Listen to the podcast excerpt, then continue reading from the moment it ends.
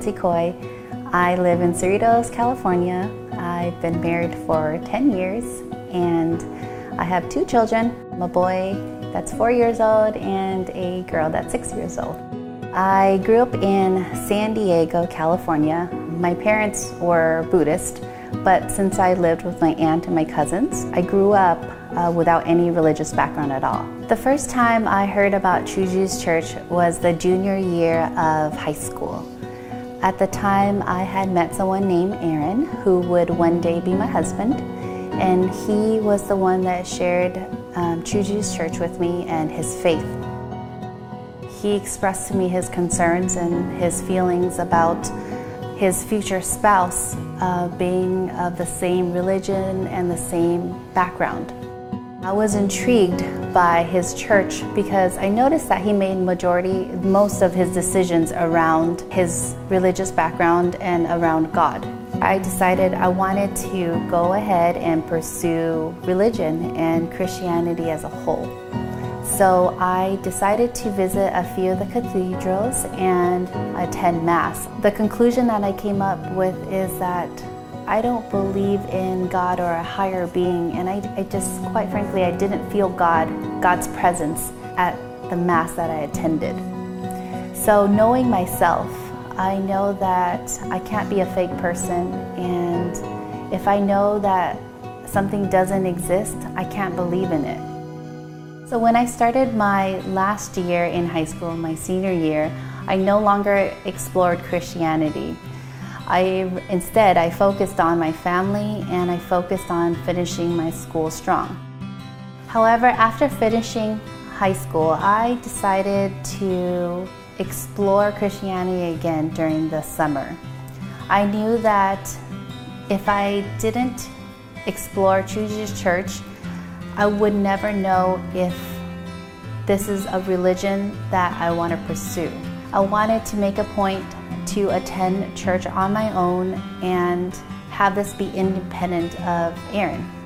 I did not tell anyone. So when I went to True Church in Irvine, I sat down and I suddenly felt a different feeling. I felt very light and very free, and I felt a connection to something that was more than just myself sitting there. Irvine Church was beautiful, but it wasn't as grand and as magnificent as the cathedrals in Europe. But I felt that when I was sitting in the chapel, I felt as if God was actually there and God's presence was there. After service ended, it was time to all kneel down and pray. The congregation all prayed together and they prayed out loud. It was quite loud. And I really want to see what this Holy Spirit is all about. I had several questions for Aaron after the service, and I finally told him that I attended service. Um, he was overjoyed and, uh, and, and was more than willing to answer all those questions. The following week, I went to Garden Grove Church. This was the church, the location that Aaron attended. This time, I actually stayed around and I got to know everyone. I remember one of the sisters, she knew that I drove far and she knew I was just a college student and I was driving from San Diego. And so she actually, even without even knowing me, offered to pay for my gas. And I thought that was one of the sweetest things. Every single person I met showed so much care and concern for me. And they were just so loving, and that made the biggest impression on me and about this church as well.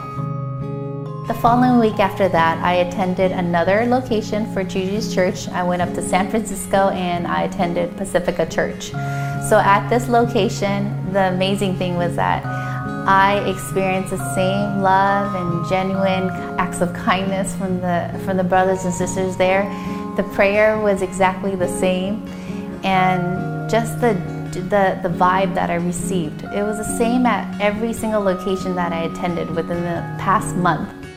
I called my best friend um, who attended UC Riverside at the time and I told her that I'm going to pick her up right now and that for her to get ready. I really wanted to share this newfound faith and this new belief I had with my best friend, and I was just so excited that I realized God is real, and I found God at this church.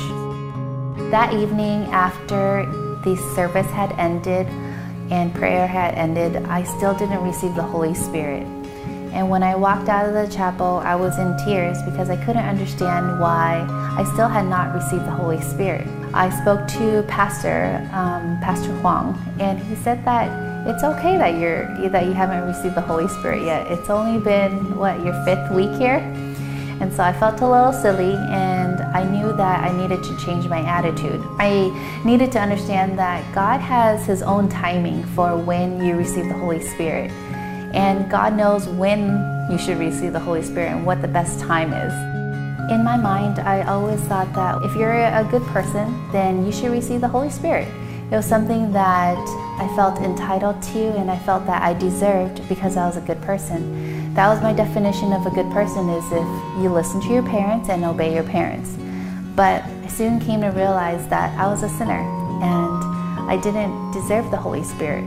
The Holy Spirit is something that is a gift from God, and He gave it to us um, just by His grace and His love. So, two weeks later, I drove up from San Diego to Cerritos, California, and I attended an event called Hosanna Outreach. So, at this event, I clearly remember listening to a testimony. It was actually by Pastor Rudy and when I heard this testimony, I was genuinely touched and I felt an instant connection to him. He was an outsider just like me. He didn't grow up with a Christian background, never attended church, never knew God. And when he stepped foot into True Jesus Church, he was able to find God just like I was, and he was able to receive God's precious Holy Spirit. I felt that if someone like Pastor Fudi can actually receive the Holy Spirit, so can I. I didn't need to grow up in church or I didn't need to be a Christian all my life to receive the Holy Spirit. At this event, it was time for prayer, and as I knelt down to pray, I suddenly couldn't say the words hallelujah anymore. And suddenly I felt this this rush flow through my body. It was as if God just showered down all his blessings and all his love, and it just ran throughout my entire body.